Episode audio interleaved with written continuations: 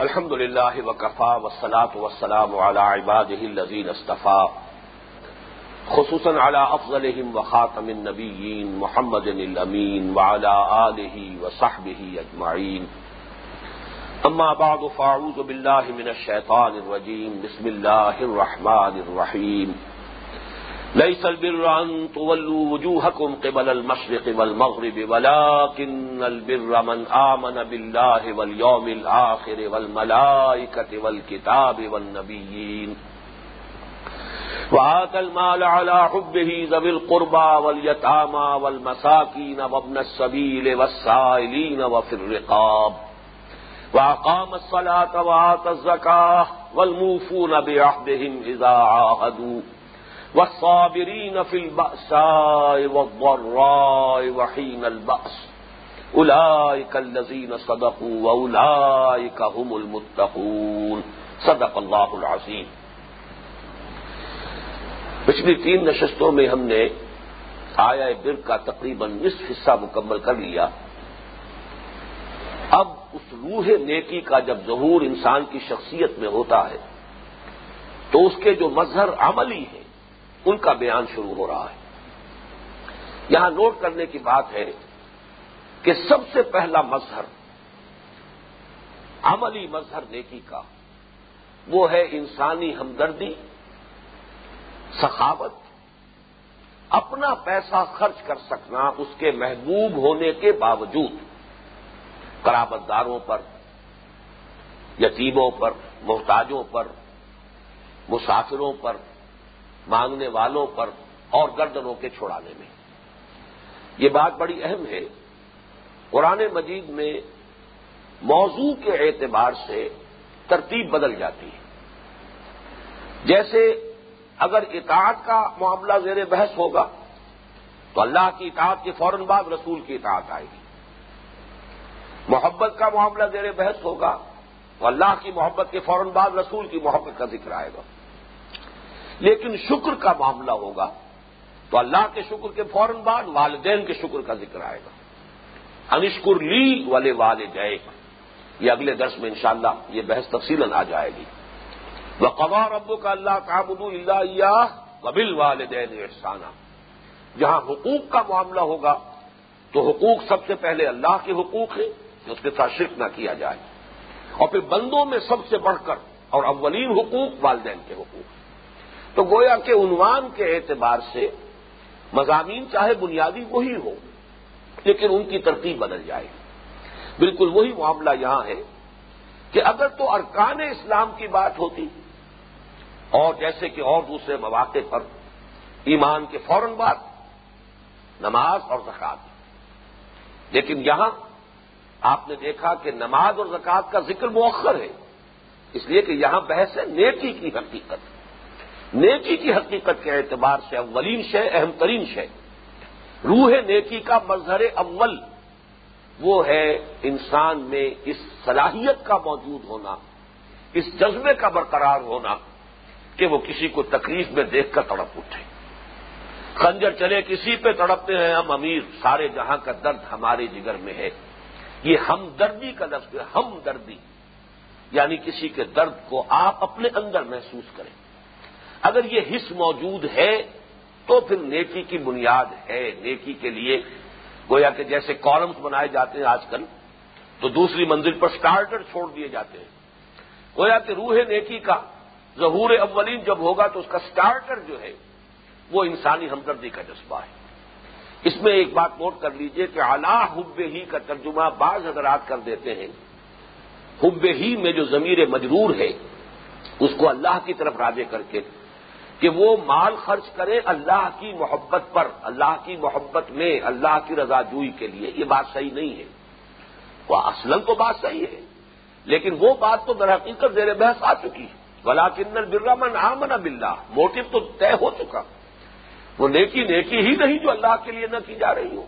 وہ تو گویا کہ اب اس کو دوبارہ اس کے اعادے کی ضرورت ہے ہی نہیں۔ پھر یہ کہ حد سے جات جو ہے آلہ، یہ کسی شے کی مخالفت کے لیے آتا ہے۔ کسی شے کے حق کے لیے نہیں آتا۔ القرآن و حجت القا علیہ کا قرآن یا تمہارے حق میں حجت ہے یا تمہارے خلاف حجت ہے۔ تو اعلیٰ کا لفظ آتا ہے کسی کے مخالف ہو کے ہونے کو۔ تو اللہ حب ہی سے مراد ہے کہ مال انسان کو تبن محبوب ہے۔ سورہ عال عمران کی وہ آج بڑی عظیم ہے۔ زین للناس حب الشہوات من النساء والبنین والقناطیر المقنطرة من الذهب والفضة والخیل المصومة والانعام والحرس انسان کے اندر ان چیزوں کی محبت طبی طور پر ڈال دی گئی اس محبت نہ ہوتی تو یہ جو ہمارے تمدن کے ہنگامے ہیں، یہ ہوتے ہی نا یہاں کی رونقیں ہوتی ہی نا اگر عورتوں کی محبت نہ ہوتی، بیویوں کی محبت نہ ہوتی، اولاد کی محبت نہ ہوتی، بیٹوں کی محبت نہ ہوتی، اور پھر مال کی محبت نہ ہوتی، دولت کی، سونے کی، چاندی کی، اور بڑے اعلیٰ نسل کے گھوڑوں کی، اور چوپائے حیوانات ان کی، مال مویشی کی، کھیتیوں کی، اگر یہ محبتیں نہ ہو تو یہ بھاگ دوڑ یہاں کی جو ہے رونقیں، یہ کیسے رہتی؟ یہ اللہ نے یہ محبتیں انسان میں ڈال دی۔ تو اعلیٰ حب ہی سے مراد ہے، اس طبی محبت کے اعلی رغم اس کے باوجود وہ مال خرچ کر سکیں۔ اور اسی کے لیے مثال ہے در حقیقت کیونکہ اس آیت مبارکہ کا یہ حصہ جو ہے، اس کی نظیر، اس کا مصنح قرآن مجید میں سورہ آل عمران کے اندر آپ کو ملے گی۔ اور وہ چوتھے پارے کی پہلی آیت ہے۔ لن تنال البر رحتا تنفقما توحبون سورہ آل عمران کی آیت نمبر بانوے۔ مما توحبون تم نیکی کے مقام کو حاصل کر ہی نہیں سکتے جب تک کہ خرچ نہ کرو وہ شے جو تمہیں پسند ہے۔ پسندیدہ چیزوں میں سے اللہ کی راہ میں خرچ کر سکنا تب ہے نیکی کا معاملہ۔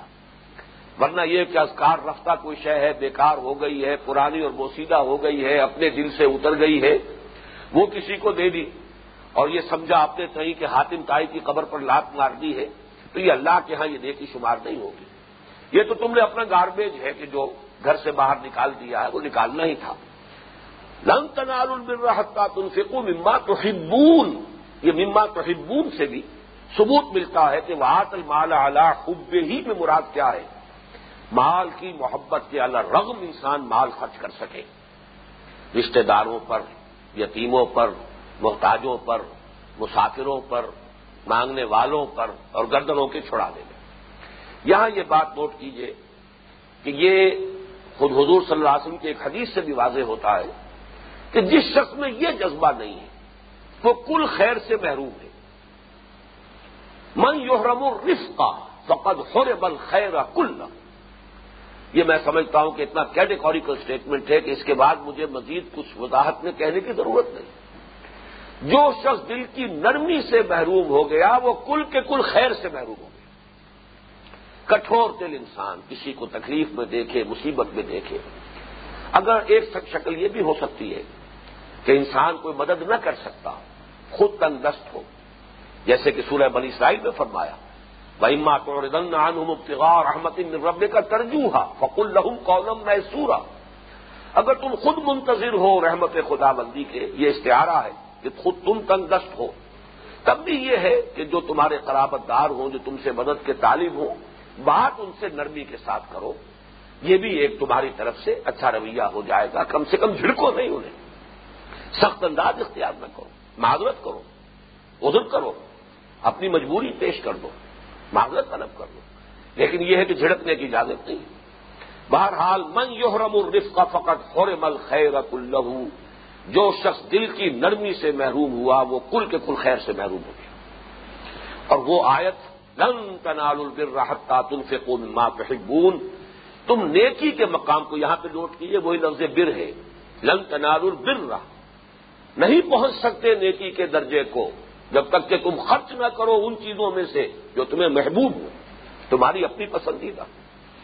اس سے جو نتیجہ میں نکال رہا ہوں، اگرچہ بظاہر وہ الفاظ آپ کو شاید سخت معلوم ہوں، لیکن میں سمجھتا ہوں کہ بالکل منطقی نتیجہ ہے۔ لابد من یہ وہ اس کا نتیجہ ہے کہ جس سے کوئی رشتگاری نہیں ہے۔ جو شخص دل کا کٹھور اور بخیل ہے، وہ عالم ہو سکتا ہے، عابد ہو سکتا ہے، مفسر ہو سکتا ہے، مفتی ہو سکتا ہے، محدث ہو سکتا ہے، سب کچھ ہو سکتا ہے، مگر نیک نہیں ہو سکتا۔ نیک ہونا شاید دیگر ہے، یہ بالکل دوسری بات ہے۔ یہاں بحث ہو رہی ہے نیکی کی۔ لہسل بران تو وجوہ قبل المشرق والمغرب ولا کن البر من اور اسی میں یہ بات آئی سامنے کہ مظہر اولین جو ہے، سب سے پہلا مظہر روح نیکی کا، وہ انسان کے اندر اس خیر کا یہ جذبہ، انسانی ہمدردی کی یہ بنیاد، خدمت خلق کا یہ مادہ، لوگوں کی تکلیف کو خود محسوس کرنا، ان کے درد کو اپنے اندر محسوس کرنا، اور جو کچھ اس کے ازالے کے لیے اور اس کو دور کرنے کے لیے انسان کر سکتا ہو، اس کا کر گزرنا، یہ اس کا سب سے پہلا تقاضا ہے۔ اس کے ذمن میں ایک حدیث قدسی بھی آئی ہے بڑی پیاری حدیث ہے کہ اللہ تعالیٰ کہے گا قیامت کے دن کہ میرے بندے، میں نے تجھ سے کھانے کو مانگا تھا، میں بھوکا تھا، تو نے مجھے کھلایا نہیں۔ انسان کہے گا، پروردگار، تو اس سے پاک ہے کہ تجھے بھوک لاحق ہو اور تو کوئی کھانا، کھانے پینے کا محتاج ہو۔ اللہ فرمائے گا کہ میرا وہ فلاں بندہ جو بھوکا تھا، اس نے تیرے سامنے دستے سوال دراز کیا تھا۔ وہ میں ہی تو تھا۔ یعنی سائل کی آستین سے نکلنے والا ہاتھ حقیقت کے اعتبار سے اس کا نہیں، اللہ کا ہاتھ ہے۔ اور اس کو اگر کسی نے ٹھکرا دیا ہے، تو گویا کہ وہ اللہ کو ٹھکرا رہا ہے۔ بلکہ اس سے بھی زیادہ سخت الفاظ آئے اس کے بعد۔ اے میرے بندے، میں ننگا تھا۔ میں نے چاہا کہ تو میرا تن ڈھانپ دے تو ڈھانپ سکتا تھا۔ تجھے میں نے اتنی وسعت دی تھی۔ تیرا امتحان لے رہا تھا میں میں ننگا تھا۔ لیکن تو نے انکار کیا۔ انسان پھر وہی کہے گا، پروردگار تو اس سے پاک ہے آلہ ہے عرفا ہے، منزہ ہے کہ تجھے کوئی اریانی لاحق ہو۔ اللہ فرمائے گا، میرا فلاں بندہ۔ اس کے پاس تن ڈھانپنے کے لیے لباس نہیں تھا۔ اس نے تجھ سے سوال کیا تھا، وہ میں ہی تو تھا۔ تو یہ ہے در حقیقت اس معاملے کی اہمیت۔ اس کو اچھی طرح سمجھ لیجیے اب اس میں ذرا گہرائی میں جائیے۔ یہ جو چھ مستحقین جو بیان ہوئے ہیں، ان میں جو ترتیب ہے وہ بڑی اہمیت کی حامل ہے۔ بڑی فطری ترتیب، سب سے پہلا حق انسان پر جو ہے وہ اپنے قرابت داروں کا ہے۔ یہ در حقیقت سوسائٹی کی تنظیم کے لیے بڑا بنیادی اصول ہے۔ الاقرب و فل اقرب پہلے جو قریب ترین ہے، وہ مستحق ہے، آپ اس کے ساتھ اس سے سلوک کریں۔ پھر اس کے بعد جو اس سے قریب تر ہے۔ پھر اس کے بعد جو اس سے قریب تر ہو۔ یا لول و فل اول اور القرب و فل اقرب جیسے یہ دعوت و تبلیغ میں یہ تدریج ضروری ہے، اسی طرح خیر اور نیکی اور خدمت خلق کے اعتبار سے بھی یہ تدریج ضروری ہے۔ اور یہ تدریج اللہ نے مقرر کی ہے۔ ہوتا کیا ہے بسا اوقات؟ کہ ہو سکتا ہے کسی شخص کے اپنے حقیقی بھائی کی کوئی بیوہ اور اس کے یتیم بچے موجود ہوں۔ ان کی تو وہ مدد نہ کرے، ان کی سرپرستی نہ کرے اور دور دراز جا کر اس نے اپنے کوئی خیرات گھر کھول دیے ہوں۔ اور لنگر جاری کر دیے۔ تو اس کا اگر تجزیہ کریں گے، یہ کیوں ہو رہا ہے ایسا؟ اصل میں معلوم ہوگا کہ اس بھائی سے کوئی پرخاش تھی، کوئی شکوا یا شکایت تھی، یا وہ اپنی اس بیوہ بھابھی سے کوئی شکایت ہے، کوئی شکوا ہے۔ اس نے فلاں وقت یہ کہا، اس نے فلاں وقت ہمارے خلاف یہ کیا تھا۔ گویا کہ یہاں اپنا نفس آڑے آ رہا ہے۔ جبکہ شرط کیا ہے؟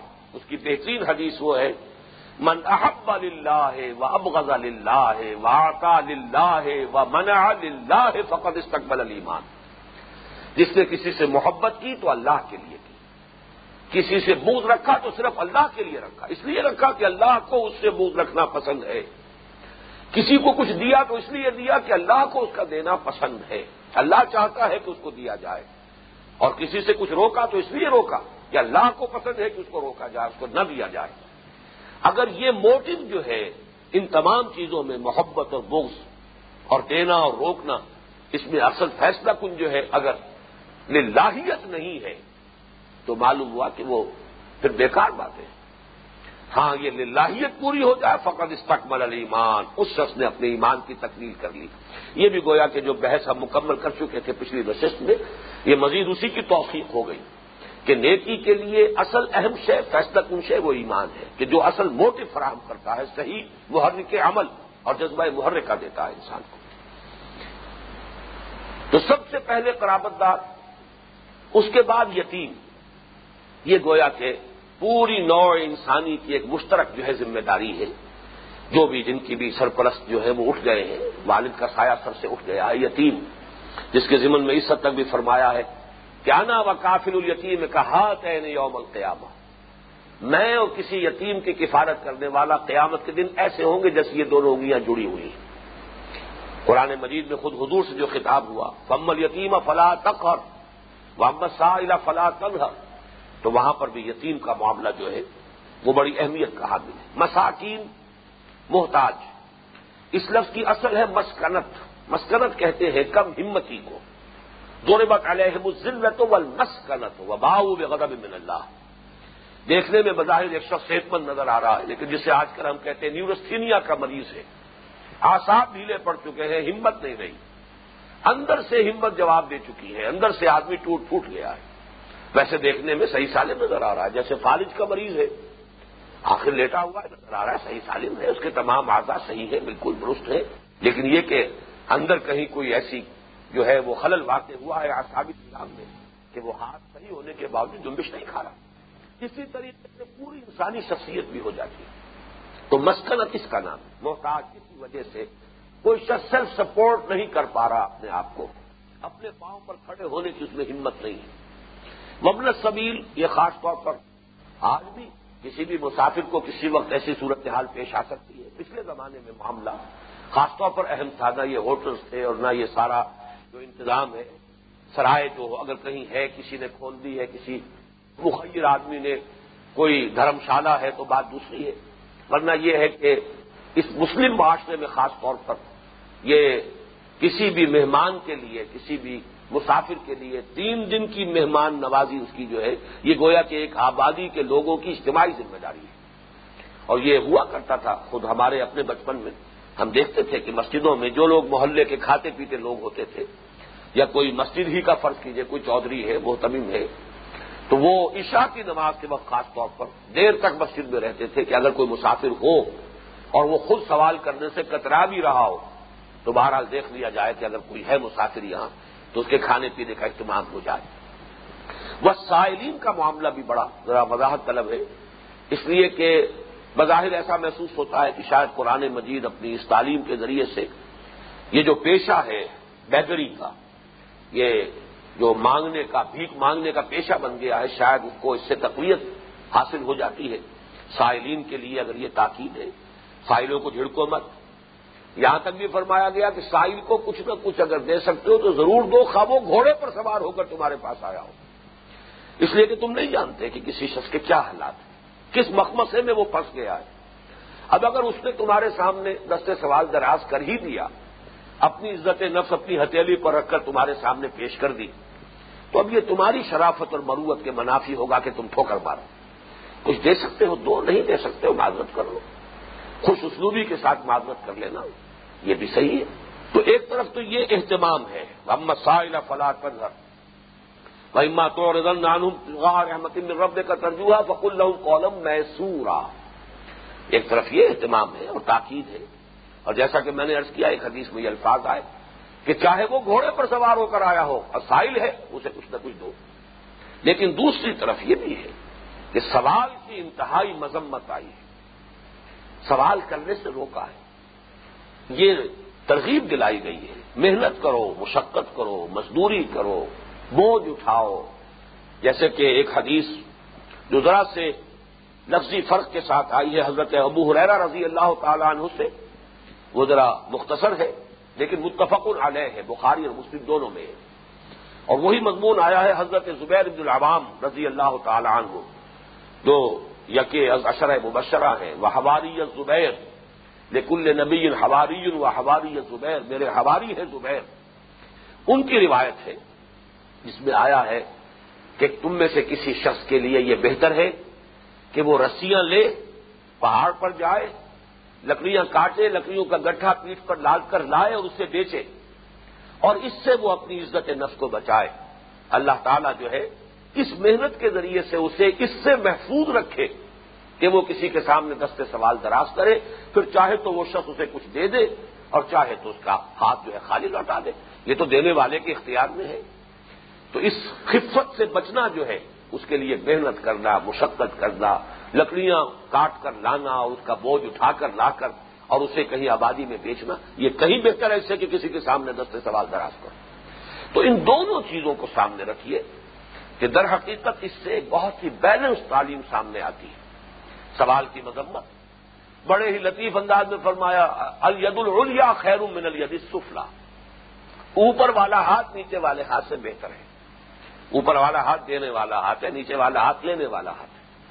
اوپر والا ہاتھ بہتر ہے نچلے والے، نیچے والے ہاتھ سے۔ یعنی کیوں نہیں تم دینے والے بنتے؟ کیوں لینے والے بنتے؟ ہو محنت کرو، مزدوری کرو۔ اور اس کی وہ بہترین مثال میرے ذہن میں ابھی آئی کہ جب حضور نے غزوہ تبوک کے موقع پر عام ایک اعلان کیا کہ اب اللہ کے دین پر بڑا کڑا وقت آن پڑا ہے، جو شخص جو کچھ دے سکتا ہو دے، پیش کرے۔ جو بھی کوئی شخص تعاون کر سکتا ہے، مالک لے آئے۔ اس موقع پر حضرت ابو بکر اپنا کل اثاثہ لے آئے، رضی اللہ تعالیٰ حضرت عمر جو بھی کچھ ان کے پاس تھا، اس کو نصفین میں تقسیم کر کے اس کا آدھا جو ہے گھر میں چھوڑا، آدھا لے آئے۔ ایک انصاری صحابی کے پاس کچھ نہیں تھا، مزدور۔ انہوں نے رات بھر محنت کی، مزدوری کی، ایک باغ میں کنویں سے پانی کھینچ کھینچ کر مشقت کر کے باغ کو سینچا۔ صبح کے وقت باغ کے مالک نے کچھ کھجوریں، ظاہر بات ہے کہ تھوڑی نہیں ہوگی، کچھ نہ کچھ، دو چار سے پانچ سے کھجوریں ان کو دن رات بھر کی اس مشقت کی مزدوری کے طور پر اب انہوں نے اس کے دو حصے کیے۔ ایک حصہ جا کر گھر میں دے دیا اپنے اہل ویال کے لیے۔ یہ تمہارے لیے دن بھر کا راشن ہے۔ اور وہ نصف جو ہے اس میں سے لا کر حضور کی خدمت میں پیش کر دیا۔ یہ میری جانب سے، یہ گویا کہ کنٹریبیوشن ہے میری، یہ میری طرف سے پیش ہے۔ اور حضور نے پھر اس کی یہ قدر فرمائی جبکہ جو منافقین وہاں موجود تھے، انہوں نے فکرے چست کیے؟ جی ہاں ان کے، ان کھجوروں کے بغیر تو یہ مہم سر ہو ہی نہیں سکتی۔ یہ تبوک کی مہم کیسے اس کا ساز و سامان فراہم ہو سکتا ہے؟ یہ کھجورے نہ ہو تو مذاق اڑایا استحضا کیا، تمسخر اڑایا۔ لیکن حضور نے اس کا یہ مقام معین کیا کہ فرمایا کہ وہ جو بھی سامان جمع ہوا تھا، اس کا ڈھیر بنا ہوا تھا۔ ان کھجوروں کو اس پورے ڈھیر کے اوپر پھیلا دو۔ اس لیے کہ اللہ کی میزان میں اس پورے ڈھیر سے زیادہ وزنی تو اصل معاملہ نیت کا ہے۔ تو دینے والے بنو، لینے والے نہ بنو۔ البتہ یہ تعلیم اپنی جگہ ہے۔ جس نے اپنی عزت نفس پیش کر دی تمہارے سامنے، اب تمہاری شرافت اور بروت جو ہے، اس کے یہ منافی ہوگا کہ اسے ٹھوکر مارو۔ اس کو اگر کچھ دے سکتے ہو تو ورنہ یہ ہے کہ بڑے ہی اچھے الفاظ میں، بڑے اچھے انداز میں معافت کرنا اس میں وفر رقاب کا ایک مسئلہ جو ہے وہ بھی ذرا وضاحت طلب ہے۔ پچھلے زمانے میں تو لونیاں غلام، انہیں آزاد کرنا، خریدنا اپنے مال سے، اپنے پیسے سے اور آزاد کر دینا بہت بڑی نیکی کا کام۔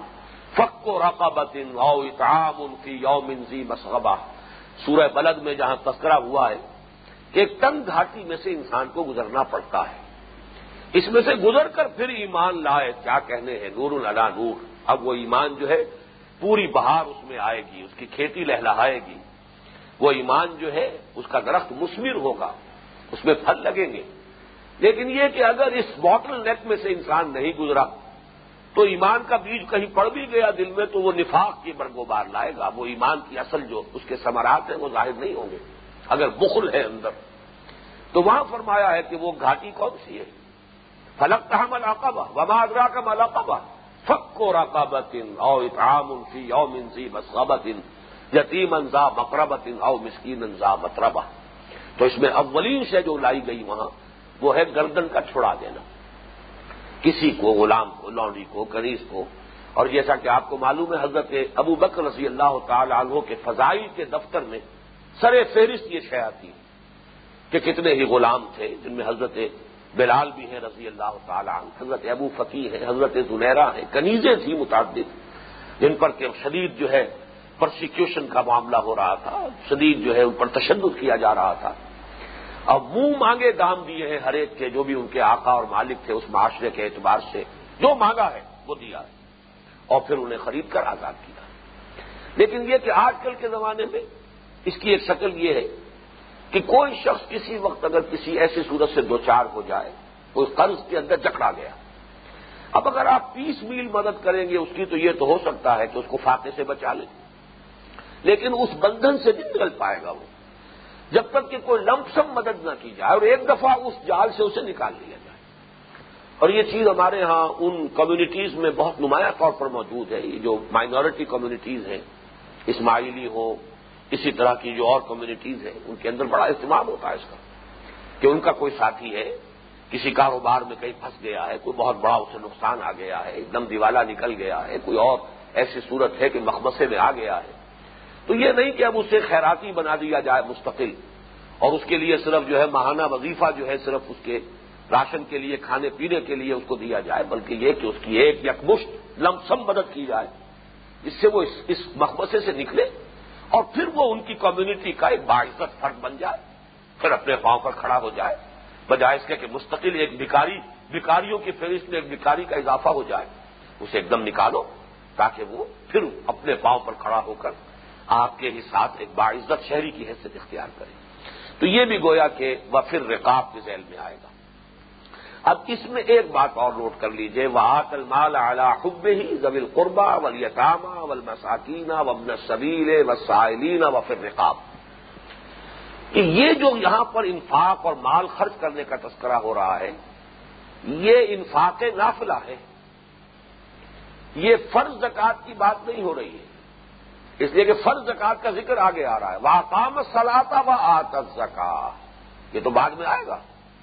قائم کی اس نے نماز اور ادا کی زکات وہ تذکرہ بعد میں ہے۔ یہی وجہ ہے کہ حضور صلی اللہ علیہ وسلم نے ایک مرتبہ فرمایا سراہتن ان فل مال حقن صرف زکا لوگوں، یہ نہ سمجھنا کہ مال میں صرف حق جو ہے، صرف زکات کی حد تک ہے۔ زکات دے کر اب تم بری ہو گئے، فارغ ہو گئے، بالکل۔ سارے حقوق تم نے ادا کر دی ان فل مال حقن صرف زکا نوٹ کرو کہ تمہارے اموال میں زکات کے علاوہ بھی حق ہے۔ اور پھر آپ نے یہ آیت پڑھی لیے سرگران طلو وجوہ کم ٹیبل المشر ٹیبل مغرب اور اسی میں پھر جیسا کہ اس آیت کو گویا کہ آپ نے ثبوت کے طور پر پیش کیا، وہی بات جو اس وقت میں آپ کو نوٹ کرا رہا ہوں کہ یہ در حقیقت انفاق جو ہے، جس کا تذکرہ ہو رہا ہے، آت المال اعلیٰ حب ہی زبل قربا ول یتامہ ول مساکین وبن صبیر وسائل و پھر نقاب یہ زکوٰۃ کے علاوہ ہے اوور اینڈ ابو دیٹ وہ اضافی ہے انفاق کے جو نیکی کا مقام چاہتے ہو تو پھر تو معاملہ یہ ہے۔ باقی یہ ہے کہ زکوٰۃ تو ہر مسلمان کو دینی ہی دینی ہے۔ وہ تو جبرن بھی لے لی جائے گی اسلامی ریاست میں۔ وہ کوئی نیکی کی بات نہیں ہے، وہ تو ارکان اسلام میں سے۔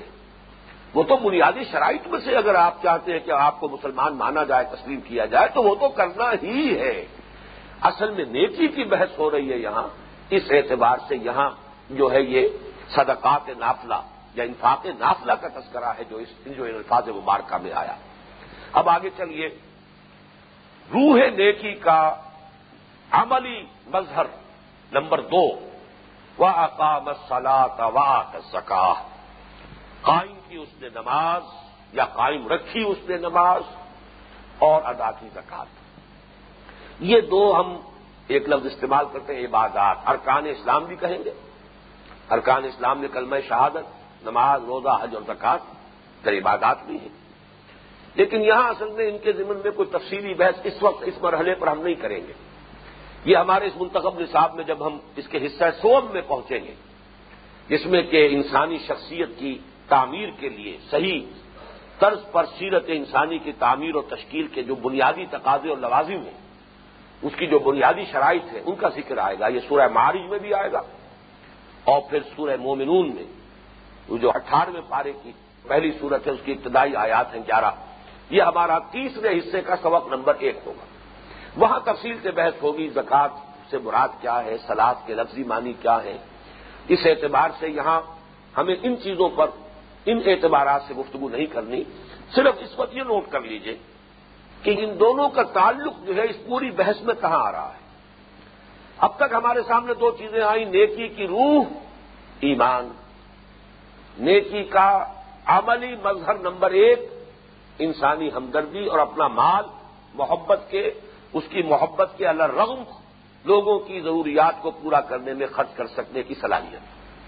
اب دیکھیے، ان دونوں جذبوں کی مستقل آبیاری کے لیے یہ دو عبادات ہیں جو اللہ نے عطا فرمائی۔ نماز کیا ہے؟ یہ تجدید ایمان کا ذریعہ ہے۔ یہ ستون ہے ایمان کا۔ یہ تجدید ایمان ہے جو پانچ مرتبہ ہم سے کرائی جاتی ہے۔ یہ در حقیقت جو سورہ فاتحہ ہے، ہمارے حصہ دوم میں غالباً پہلا سبق وہی ہوگا سورہ فاتحہ۔ اس میں آپ دیکھیں گے کہ وہ ہے ہمارے ایمان کی تجدید۔ الحمد للہ رب العالمین، الرحمن الرحیم، ایمان باللہ کی تجدید ہو گئی۔ مالک یوم الدین، ایمان بالآخرہ کی تجدید ہو رہی ہر رکعت میں یہ تجدید ایمان ہے۔ اور تجدید عہد بھی ہے یا کا نابود و یا کا نسطی تجدید ایمان بھی ہو رہی ہے، تجدید عہد بھی ہو رہی ہے۔ تو در حقیقت ایمان کو تر و تازہ رکھنا، ایمان کی مستقل آبیاری کا ذریعہ، ایمان کے لیے ستون، ایمان کا قوام، یہ لفظ وہ ہے جو میں اس سے پہلے صورت العصر کے ضمن میں آپ کے سامنے بیان کر چکا ہوں کہ حضرت معاذ ابن جبل رضی اللہ تعالی عنہ سے جو بڑی ایک طویل حدیث بروی ہے کہ حضور نے دین اسلام کو حاضل امر کے الفاظ سے تعبیر کر کے اس کے تین حصے کیے۔ ان راس حاضل امر ہمارے اس امر کی، ہمارے اس دین کی، ہمارے اس معاملے کی جڑ تو یہ ہے۔ ورنہ قوام حاضل امر اور جو اس کا قوام ہے، جو اس کا ستون ہے، جو اس کو قائم رکھنے والی شے ہے، وہ اقام الصلاح کتاب الزکا وہ نماز کا ادا کرنا، نماز کا قائم کرنا اور زکات کا ادا کرنا۔ تو گویا کہ یہ دو ستون، وہاں تو وہ ایک ہم نے درخت کے تنے سے تشبیح دی تھی۔ یہاں دو ستون، ایک ستون سپورٹ کر رہا ایمان۔ کو ولا البر رمن آمن اب اللہ ول یوم الآخر ول ملائکت ول کتاب ول اس کی تجدید، اس کی یاد دہانی اس کی تذکیر، اس کو بار بار تازہ کرتے رہنا، اسے اپنے ذہن میں مسلسل اجاگر کرتے رہنا، کہیں کوئی ظہول ہو رہا ہو، کہیں غفلت کے پردے پڑ رہے ہوں، کہیں گردہ آ گیا ہو، اس کو مسلسل جھاڑتے رہنا اور صاف کرتے رہنا۔ جس کے لیے کہ میں نے بارہ حفیظ کا ایک شعر، کیونکہ مجھے بہت پسند ہے، آپ حضرات کو سنایا ہے کہ جب انسان سجدے میں گرتا ہے تو در حقیقت لوہے جبی تازہ کرتا ہے۔ سرکشی نے کر دیے دھندلے رقوش بندگی۔ آؤ سجدے میں گرے لوہے جبی تازہ کرے۔ یہ ہماری پیشانی جب زمین پر رکھی جاتی ہے، تو بندگی کا نقش جو مدھم پڑ گیا تھا، دھندلا ہو گیا تھا، دوبارہ تازہ ہو جاتا ہے۔ دوبارہ نکھر آتا ہے، اجاگر ہو جاتا ہے۔ تو اس کے لیے ہے نماز۔ اور یہ جو ہے انفاق، آسان کام نہیں ہے، دولت تو محبوب ہے۔ یہ تجوری کا دروازہ کھولنا اس کے لیے بڑی عظیمت کی ضرورت ہے، ہمت کی اور ارادے کی ضرورت ہے۔ اس کے لیے یہ ہے کہ یہ ہے جو سب سے کم اللہ تعالی نے اس جذبے کو برقرار رکھنے کے لیے زکات کا معاملہ، یہ تو دینا ہی ہے۔ اس بوتل کا منہ کھلے تو صحیح زکات کے ذریعے سے منہ تو کھلے گا۔ اب اس کے بعد جب بوتل کا منہ کھل جائے گا تو اس میں سے کچھ اور بھی مزید کے بھی نکلنے کا امکان ہے۔ اس سے کچھ اور بھی برامد ہو سکے گا۔ لہذا گویا کہ یہ زکات جو ہے اس انفاق کے لیے، اس کے لیے ستون ہے۔ جیسا کہ میں کر چکا وہ انفاق نافلہ ہے۔ اس کو سپورٹ کرنے کے لیے یہ جو انفاق واجبہ ہے، یہ جو صدقہ واجبہ ہے، یہ جو فرض انفاق ہے، یہ گویا کہ اس کے ستون کی حیثیت سے ہے۔ باقی جیسا کہ میں نے ارض کیا، یہاں اس کو اپنے ذہن میں رکھیے۔ کہ نیکی کے مظاہر میں یہ نمبر دو پر آئی ہے نماز اور زکات حالانکہ ویسے ارکان اسلام کے اعتبار سے یہ نمبر ایک پہ آئے گی ایمان کے فوراً بعد۔ انہوں نے وہ ایمان لائے، انہوں نے نماز قائم کی زکات ادا کی۔ ایمان کے قامت الصلاط افاؤ زکات یہ بالکل جڑے ہوئے آئیں گے۔ جیسے کہ میں نے حضور کی حدیث بیان کی ہے، کہا تین۔ آپ تینوں انگلیاں جوڑ لیجیے۔ ایمان، نماز زکات یہ تینوں جڑے ہوئے آئیں گے۔ لیکن یہاں فصل کیا گیا۔ اس لیے کہ یہاں موضوع اور ہے، یہاں نیکی کی بحث ہے۔ لہذا وہاں اول درجے پر لائے ہیں، وہ انسانی ہمدردی کا جذبہ خدمت خل کا مادہ۔ اب آگے چلیے ول منہ نہ بے اور پورا کرنے والے اپنے عہد کے جبکہ باہم معاہدہ کر لیں۔ اس کے ضمن میں، جیسا کہ میں اشارے کرتا رہا ہوں، پچھلی تین نشستوں میں بھی اس کا تذکرہ ہو چکا ہے۔ کہ در حقیقت تمام معاملات انسانی کا آپ تجزیہ کریں گے تو وہ معاہدوں پر مبنی ہے۔ یا وہ معاہدے جو ہے وہ باضابطہ کیے جاتے ہیں۔ وہ ایکسپریس ایک معاہدہ ہے جو کیا جا رہا ہے، یا امپلائڈ معاہدہ ہے۔ مثلا والدین اور اولاد کے مابین کہیں کوئی معاہدہ طے تو نہیں ہوا، لیکن امپلائڈ ہے معاہدہ۔ والدین اپنی جوانی انویسٹ کرتے ہیں اولاد میں۔ اور گویا کہ وہ متوقع ہوتے ہیں اور یہ اس کا ایک کبھی تقاضا ہے کہ جب اولاد جوان ہو جائے اور والدین بوڑھے ہوں، تو اب وہ اپنے آپ کو اور اپنی توانائیوں کو سرو کریں ان کی خدمت میں، ان کی خبر گیری میں، ان کی ضروریات کی بہم رسانی میں۔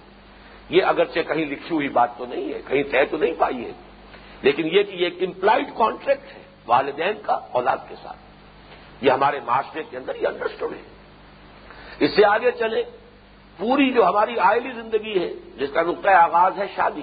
شادی کیا ہے؟ سوشل کانٹریکٹ آج کل تو یہ لفظ استعمال بھی ہوتا ہے۔ یہ ایک عمرانی معاہدہ ہے۔ ایک مرد اور ایک عورت کے مابین معاہدہ ہے پوری زندگی کا نباہ کرنے کا۔ جس میں مجھے بڑی خوشی ہوئی تھی یہ معلوم کر کے کہ کہ عیسائیوں میں جب یہ شادی ہوتی ہے، تو لڑکی یہ بھی کہتی ہے کہ آئی ول اوبے ہم میں اپنے شوہر، جس کو میں شوہر کی حیثیت سے اس وقت قبول کر رہی ہوں میں اس کی فرما بردار رہوں گی، اس کا کہنا مانوں گی۔ اس لیے کہ یہ سارا فرگوسن جس کی اب طلاق ہو چکی ہے، جب اس کی شادی ہونے والی تھی تو اس کے کچھ الفاظ اخبارات میں آئے تھے۔ I am not that table type of woman I won't see these words میں اس طرح کی لڑکی نہیں ہوں کہ میں یہ الفاظ کہوں کہ میں اس کا حکم مانوں گی۔ یہ الفاظ میں نہیں کہوں، کہنے پڑے ہوں گے اسے۔ اس لیے کہ بہرحال شاہی خاندان کی شادی تھی، چرچ میں ہوئی ہے اور وہاں بال بھر بھی ادھر سے ادھر ہونے والی بات تھی، کہنے پڑے ہوں۔ گے تو معاہدہ ہے۔ پوری زندگی کے لیے عہد ہے پولو قرار ہے۔ حقوق و فرائض کا تعین کیا گیا ہے۔ اب اس کو پورا کرنا۔ اسی طرح ایک شخص جو ہے، محنت مزدوری کر رہا ہے۔ آپ کے یہاں آٹھ گھنٹے کے لیے کام کرنا اس نے مانا ہے۔ اب اگر وہ محتاج رہے اس کا کہ کوئی دیکھ ہی رہا ہو تو کام کرے، تو گویا کہ وہ اپنا عہد پورا نہیں کر رہا۔ اسے آٹھ گھنٹے کام کرنا چاہیے۔ اپنے عہد کے تحت بندھے ہوئے ہونے کے باعث۔ اگر اس میں ایفائے عہد ہے تو امکان بھر اسے محنت کرنی ہے۔ امپلائی اور امپلائر کانٹریکٹ ہے۔ یہ بڑے بڑے مناسب جو ہے ہمارے، یہ لوگ کھڑے ہوتے ہیں، ہاتھ اٹھا کر عہد کرتے ہیں، معاہدہ ہے، قوم کے ساتھ، پوری قوم کے ساتھ معاہدہ۔ اس اعتبار سے باقی بزنس جو ہے ہمارے ہاں آج کل بڑا بزنس جو ہے، وہ تو اکثر و بیشتر سپلائی کے کانٹریکٹس ہیں۔ کوئی اور چیز جو ہے، اس کا کوئی سودا ہوتا ہے، وہ بھی کانٹریکٹ کی شکل میں ہوتا ہے۔ کنسٹرکشن ہے تو تو کانٹریکٹ کی شکل میں ہے ہی۔ وہ یا کہ تمام انسانی معاملات در حقیقت اس معاہدے پر مبنی ایک اگر شے پیدا ہو جائے ایفائے عہد کا مادہ، تو معلوم ہوگا کہ تمام اسٹریم لائننگ ہو جائے گی بین الانسانی معاملات کی۔ ہر مزدور کام اس لیے کر رہا ہو کہ میں نے معاہدہ کیا ہے کہ مجھے کام کرنا ہے۔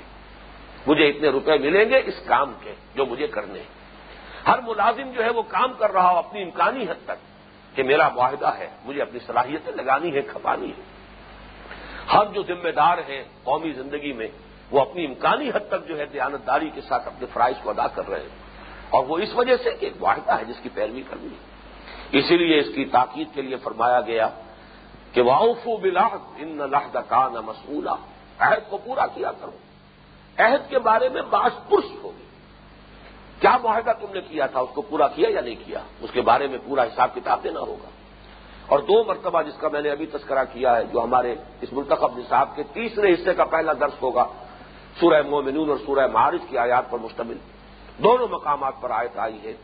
ولزین حمل امانات ہم واحد ہم راؤن وہ لوگ جو اپنی امانتوں اور اپنے عہد کی حفاظت کرنے والے، پوری پاسداری کرنے والے۔ بلکہ یہ کہ ایک روایت جو ہے حضرت انس ابن مالک رضی اللہ تعالی عنہ سے۔ اس کے الفاظ میں سمجھتا ہوں کہ اس میں حرف آخر ہے اس موضوع پر۔ وہ فرماتے ہیں کہ قلما خطبنا رسول اللہ صلی اللہ علیہ وسلم اللہ قال۔ شاید ہی کبھی ایسا ہوا ہوگا کہ حضور نے ہمیں خطبہ ارشاد فرمایا ہو اور یہ الفاظ اس میں نہ آپ نے ارشاد فرمائے ہوں۔ لا ایمان علیہ ملا امانت الح ولا دین علیہ ملا اللہ جس شخص میں امانت داری کا وصف نہیں، اس کے اندر کوئی ایمان نہیں۔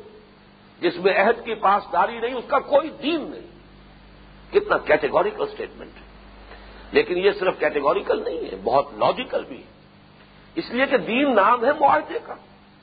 کل دین، کل شریعت جو ہے بندے اور اللہ کے درمیان ایک معاہدہ ہے۔ اسی لیے اس کو کہا گیا وہ میساک الزی وا سپکم بھی یہ شریعت جو ہے، جو اللہ نے ہمیں عطا فرمائی ہے، یہ میساک ہے۔ میساک کسے کہتے باندھ لینے والی شے۔ یہ میساک مو ساک یہ در حقیقت اس میں آلہ ہے باندھ لینے والی شے۔ در حقیقت جب ہم کہتے ہیں یا کا نابود و یا کا نسطین یہ بہت بڑا عہد ہے جو ہم کر رہے ہیں۔ اب ظاہر بات ہے، جس شخص کے اندر انسانوں کے ساتھ عہد کر کے پورا کرنے کا مادہ ہوگا، وہ یقیناً اللہ کے ساتھ بھی عہد کو نبھائے گا۔ جو انسانوں کے ساتھ چھوٹے چھوٹے عہد اور معاہدے کرتے ہیں، ان کو پورا نہیں کرتے۔ وہ اللہ کے ساتھ پوری زندگی کا اتنا بڑا معاہدہ کیسے پورا کریں؟ گے تو لا دین علم اللہ عہدہ لہو، کوئی دین نہیں اس شخص کا جس کے اندر عہد کی پاسداری نہیں۔ بہرحال اس نیکی کے بحث میں اس کا جو مقام ہے کہ وہ جو روح ہے نیکی، انسان کی شخصیت میں شرائط کر کے جب اس کے اثرات ظاہر ہوتے ہیں، تو نمبر ایک، انسانی ہمدردی اور خدمت خلق کا مادہ۔ نمبر دو، عبادات، نماز اور زکوٰۃ اہم ترین۔ نمبر تین، معاملات انسانی کی اسٹریم لائننگ کے لیے ایفا عہد۔ اب آخری حصہ آ گیا وہ صابرین افل سائے رائے وحین الباس اور بالخصوص صبر کرنے والے، یہ بالخصوص کا لفظ کہاں سے آ گیا؟ اس کو تھوڑا سا نوٹ کر لیجیے کہ صابرون نہیں کہا، حالانکہ اس سے پہلے آیا بل موفون بے مزاح یہ حالت رفیع میں ہے۔ یہاں یہ جو ہے، حالت نسبی میں کیسے آ گیا؟ یہ حالت نسبی ہے، یہ حالت جلدی ہے۔ بس صابرین یہ کیوں آیا؟ اس سے اشارہ ہو گیا کہ یہاں کوئی شے محضوف ہے۔ وہ اخصوں میں ذکر صابرین اور خصوصیت کے ساتھ میں ذکر کر رہا ہوں، صبر کرنے والوں۔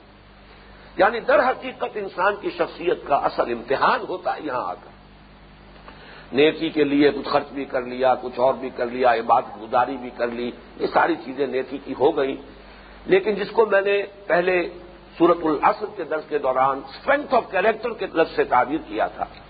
وہ کیریکٹر کی اسٹرینتھ جو ہے اس کا ظہور تو ہوگا سب۔ آپ تفریحیں جھیل سکتے ہو، مسائل برداشت کر سکتے ہو۔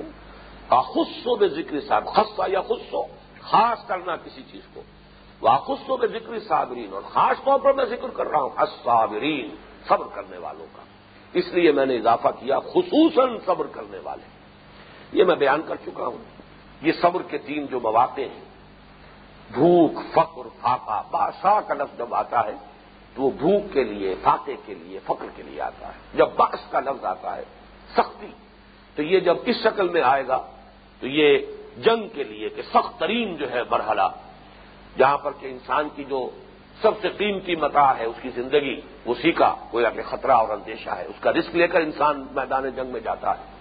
تو وہ آخری بات ہے غرر سے تکلیف، جسمانی اذیت، جیسے کہ پرسیکیوشن ہو رہی تھی صحابہ کرام کے رضی اللہ تعالیٰ مجمعی یا جیسے کوئی شخص، ایک واقعہ بھی آیا ہے کہ ایک صحابی کہیں زخمی ہو گئے کسی جنگ میں اور زخم کی جو تکلیف تھی اسے برداشت نہیں کر سکے، خودکشی کر لی۔ لوگوں نے کہا کہ وہ تو جنت میں پہنچ گئے۔ حضور نے فرمایا، تم کہتے ہو کہ جنت میں پہنچ گیا میں نے تو اسے جہنم میں دیکھا ہے۔ تحقیق کی گئی تو معلوم ہوا کہ یہ مسئلہ ہوا ہے۔ تو یہ صبر کر سکنا، اس وہ گفت کو، جان، اللہ کی امانت ہے، اس کو لے لینا کسی حالت میں جائز نہیں۔ خودکشی جو ہے، یہ حرام موت، یہ گویا کہ قبائل میں سے ہے۔ تو صبر کرو چھیلو جب تک اللہ جان باقی رکھنا چاہتا ہے تمہارے جسم میں، اس کی رضا پر راضی رہو۔ اس کو خود اپنے ہاتھوں، اس جان کو ختم کرنے کی اجازت نہیں ہے۔ کہ تو اللہ کی امانت ہے، وہی جب چاہے گا لے گا۔ تو اس اعتبار سے جھیل سکنا، برداشت کر سکنا۔ وہ صابرین فلبا سائے رائے وحین الباس اس کا ذکر جو ہے اس سورہ بقرہ میں اس آیا مبارکہ سے ذرا ہی پہلے۔ اس لیے کہ یہ بائیسویں رکوع کی پہلی آئے تھے انیسویں رکوع میں وہ مضمون آ چکا ہے۔ ولنبلون کم بشئی من الخوف والجوع ونقص من الاموال والانفس والصبرات ہم تمہیں لازمن آزمائیں گے، اہل ایمان ہے ایمان کے دعوے داروں۔ خوف سے بھی، بھوک سے بھی، جانی اور مالی نقصانات سے بھی یہ تمام امتحانات آئیں گے۔ وہ بشری صابرین اور اے نبی، بشارت دیجیے صبر کرنے والوں الزین اضا صابت مصیبت کالو اللہ و راجعون۔ جن پر جب بھی کوئی مصیبت آتی ہے تو بس ان کی زبان سے یہی الفاظ نکلتے ہیں، ہم اللہ ہی کے ہیں۔ ہم اللہ کی ملکیت ہیں۔ جو اللہ چاہے۔ سر تسلیم خم ہے جو مزاج یار میں آئے۔ اللہ ہی کے ہیں، اسی کی طرف لوٹ جانے والے۔ وہ صبر کرنے والے۔ تو وہ صابرین فلباس وہ رائے وحین الباس۔ اب اس آخری ٹکڑے کے حوالے سے یہ بات سمجھیے کہ قرآن جو تصور نیکی پیش کر رہا ہے، وہ فنڈامنٹلی ڈفرنٹ ہے بھکشوؤں کے تصور نیکی سے۔ یا یہ اور جو رہبانی تصورات ہیں، خانقاہی تصورات ہیں۔ وہ اہنسا تو اس میں ہے اور وہ سب ساری چیزیں موجود ہیں، لیکن اسلام تو اس کے کل برس تصور لا رہا ہے۔ آپ کہہ سکتے ہیں یہ بڑا ایگریسو کانسیپٹ ہے نیکی کا۔ اس میں جنگ کا تصور بھی ہے۔ حالانکہ عام انداز میں تو یہ کہا جائے گا کہ یہ جنگ تو بہت بری شے نہیں۔ اگر وہ جنگ حق کے لیے لڑی جا رہی ہے، اگر وہ جنگ نیکی کا بول بالا کرنے کے لیے لڑی جا رہی ہے، تو یہ نیکی کا بلند ترین مقام ہے۔ یہ اللہ تعالیٰ کی محبوبیت کا مقام ہے۔ ان اللہ یحب النظین یوقات فی سبیل صفن کا نوم بنیاد مرسوس اسلام کی نیکی وہ نہیں ہے کہ جو جو زندگی کا اصل میدان ہے، وہ اشرار کے حوالے کرے بدماشوں کے حوالے کر کے خود کونوں خدروں میں جا کر، خانقاہوں کے اندر یا پہاڑوں کے غاروں میں جا کر چھپ جائے اور وہاں پناہ لے لے۔ وہ نیکی اسلام کی نیکی نہیں اسلام کی نیکی تو وہ ہے جو ان تمام منزلوں سے گزر کر، یہ شرط لازم ہے، ان منزلوں سے گزری ہو۔ وہ ایمان بھی ہو، وہ بنیادی اخلاقی جو تقاضے ہیں وہ بھی پورے ہو رہے ہو پھر یہ ہمت بھی ہو کہ باطل کی آنکھوں میں آنکھیں ڈال کر، بدی سے پنجہ آزمائی کرے، باطل سے مقابلہ کرے۔ یہ ملیٹنٹ اسلام جس کو آج کہا جا رہا ہے، اس میں کوئی شک نہیں ہے کہ اسلام کے اندر یہ ملیٹنسی ہے۔ اسلام باطل کو اگر طاقت ہے، اہل حق کے ہاتھ میں طاقت ہے، پھر وہ باطل کے وجود کو گوارا کریں۔ تو ظاہر بات ہے، پھر حق کے ساتھ ان کی وفاداری جو ہے مشکوک ہو جائے گی۔ وہ تو بات لیکن یہ کہ انفرادی سطح پر کسی کو مجبور نہیں کیا جائے گا کہ وہ اپنا مذہب تبدیل کرے۔ لیکن باطل کی بالا دستی، ایک ظالمانہ نظام کی بالا دستی اس کو قبول نہیں کیا جائے۔ طاقت ہوگی تو اس کو ختم کیا جائے۔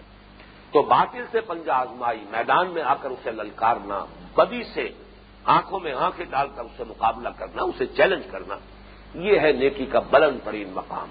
یہ گویا کہ نیکی کی معراج ہے۔ اسی سے ایک بات ثابت ہو گئی۔ جب یہ کردار جو یہاں پر قرآن مجید بیان کر رہا ہے، جن کے اندر روح ایمان ہے، جو خادم خلق ہیں، جو ہمدردی کا پتلا ہے جو نماز کے اور زکات کے پابندی کرنے والے ہیں، جو عفاء عہد کرنے والے ہیں، ان کی جنگ کس مقصد کے لیے ہوگی؟ ظاہر بات ہے، وہ جنگ اپنے ذاتی مفادات کے لیے نہیں کر سکتے۔ وہ جنگ جو ہے وہ صرف اپنے اقتدار کے حصول کے لیے دل کر دار الآخرت نجال حال الزینہ لا یریدون علوم الفلر بلا فسادہ اپنا اقتدار مطلوب نہیں ہو سکتا انہیں۔ یہ چیز تو اس پورے فریم میں فٹ ہوتی نہیں۔ یہ پوری ایک شخصیت ہے، ایک پوری کردار کی تصویر کشی کی گئی ہے۔ کردار نگاری ہے جو اس ایک آیت میں موجود ہے۔ اس میں کہیں بھی یہ بات فٹ نہیں ہو سکتی۔ ان کی جنگ ہوگی تو کس لیے؟ حق کے لیے ہوگی۔ ان کی جنگ ہوگی حق کے دفاع کے لیے، حق کے غلبے کے لیے۔ نیکی کا بول بالا کرنے کے لیے، نیکی کے پرچار کے لیے، بدی کے استحصال کے لیے، باطل کا کلا کما کرنے کے لیے، ظلم کو ختم کرنے کے لیے، یہ گویا کہ امپلائڈ ہو گیا سورت العصر میں جو تیسری شرط لازم ہے نجات کی بتواس و بالحق۔ یہ گویا کہ اس آیا مبارکہ میں اگرچہ سراہتن مذکور نہیں ہے، لیکن یہاں لفظ جنگ پر اگر آپ غور کریں گے اور اس پورے کردار میں اگر اس کے لیے مقام تلاش کریں گے تو اس میں خود بخود پس منظر میں بات نظر آئے گی کہ علاء کلمت اللہ کے لیے، اقامت دین کے لیے، حق کا بول بالا کرنے کے لیے لے تکون کلمت اللہ اللہ کا بول بالا کرنے کے لیے اور ظلم کے استحصال کے لیے، تباہ و بالحق، در حقیقت یہ اسی کا نتیجہ ہوگا کہ اس کے لیے وہ تکلیفیں جھیلیں، فقر و فاقہ برداشت کریں۔ چنانچہ وہ آیت بھی جو میں نے ابھی آپ کو سنائی ہے سورہ بقرہ کی، جو انیسویں رکو کی آیت ہے تو وہ ستویں رکو میں جو اس امت کا اصل مقصد آیا ہے۔ بکرال کا جالنا کم امتم وسط اللہ تکون شہدا الناس و یقول رسول علیہ کم شہیدہ تمہیں ایک امت وسط بنایا ہی اس لیے گیا ہے کہ تم گواہی دو پوری نو انسانی پر، حق کی گواہی، اللہ کے دین کی گواہی، دے تو بھی محمد کی صداقت کی گواہی۔ تمہیں گواہی دینی ہے جیسے کہ ہمارے رسول نے تم پر گواہی دی ہے۔ وہ تم پر گواہ بنے، تم پوری نو انسانی پر گواہ بنو۔ اس کے لیے ہے مسلمانوں کان کھول کر سن لو۔ یا یو الدین عام انستعین صبر وسلاح اور اسی میں آگے آیا ولا نبل ون کم بشئی من الخوف والجوع ونفس من الاموال والانفس والصبرات یہ گویا کہ شواہد ہے جس کی بنا پر اس آیا مبارکہ میں بھی چاہے سراہتن مذکور نہیں ہے، تباس و بالحق کی کوئی چیز، لیکن یہ کہ وہ یہاں مقدر ہے، محضوف ہے انڈرسٹوڈ ہے۔ اب آخری ٹکڑا الا الزین صدقو، یہی وہ لوگ ہیں جو سچے ہیں۔ قرآن مجید میں یہ لفظ آئے گا بار بار۔ چنانچہ صحیح ایمان کی ڈیفینیشن کے بعد سورہ گجرات میں الفاظ آئیں گے۔ ان نمل مومنون الزین آمن بلّہ و رسول سمل ام یرتاب جاہد فی سبیر اللہ الا الصادقون۔ یہ صدق کا لفظ جو ہے، وہ صرف سچی بات کہنے کے لیے نہیں آتا۔ راست کردار ہو، راست باز ہو، راست گو ہو، راست کردار ہو، پوری شخصیت کے اندر صداقت جو ہے، وہ اگر شرائط کیے ہوئے ہو، تو الاکل نذیر صدق یہ ہے حقیقت میں سچے لوگ، ان کا قول سچا۔ اگر ان کا دعویٰ کوئی نیکی کا ہے، حالانکہ کوئی نیک آدمی نیکی کا دعویٰ نہیں کرتا، لیکن اگر دعویٰ کرے، تو اپنے دعوے میں سچے ہوں گے۔ یہ لوگ ہیں کہ جو سچے انسان ہیں، یہ لوگ ہیں جو سچے صاحب ایمان ہیں۔ یہ کردار جن کو حاصل ہے وہ سچے مسلمان ہیں۔ وہ الا کا حم المتقون۔ یہ گویا کہ ایک اضافی بات ہے جو یہاں جاتے جاتے یوں سمجھیے آخری تحفہ اللہ نے دیا اس آیت میں کہ ضمنی طور پر یہ بھی سمجھ لو تقوا اسے کہتے ہیں۔ تقوا کا خاص طور پر معاملہ یہ ہے کہ وہ تو ہمارے ذہنوں میں بس کچھ ظواہر اور مظاہر کے ساتھ وابستہ اور متعلق ہو کر رہ گیا ہے۔ خاص قسم کی وضاحت، خاص قسم کا لباس خاص قسم کا اٹھنا بیٹھنا، یہ جو حرکات و سکنات ہے بس یہ تقوا ہے۔ الا کا حم المتق حقیقت میں تقوا اسے کہتے ہیں۔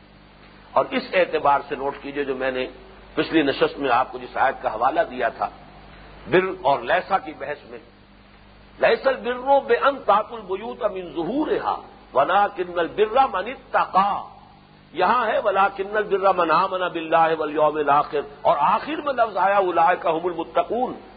گویا کہ اس پوری آیت کو وہاں سمو لیا گیا، ایک لفظ لا کر۔ ولیسل برو بے انتاط البیوت امین ظہور رہا ولا کنل برا من تقا نیکی تو حقیقت میں اس کی ہے جس میں تقوا ہو، اور تقوا کس میں ہوگا؟ Refer to eight number hundred and seventy seven. گویا کہ قرآن مجید کو بھی اس حوالے سے اور قرآن و یوفسر و باز بازا قرآن کا ایک حصہ دوسرے حصے کی تفسیر کرتا ہے۔ اس حوالے سے ہمیں تقابل آیات کے ذریعے سے ان کے اندر ہمیں اور رہنمائی ملتی ہے، گہری بصیرت حاصل ہوتی ہے۔ تو گویا کہ یہاں یہ بات بھی سامنے آ گئی، یہی مطلوبہ کردار ہے۔ یہ پیکر ہے نیکی کا۔ روح نیکی حقیقت اگر موجود ہے تو انسانی شخصیت میں سرایت کرے گی۔ تو یہ حیولہ ہے، انسانی شخصیت کا جو سامنے آئے گا۔ دعا کیجیے اللہ تعالی ہمیں ان لوگوں میں شامل کرے۔ اللہ ربنا اجعلنا منهم اللهم ربنا اجعلنا من عبادك الذين آمنوا وعملوا الصالحات وتواصوا بالحق وتواصوا بالصبر. اللهم ربنا اجعلنا من عبادك الصادقين وعبادك المتقين آمين يا رب العالمين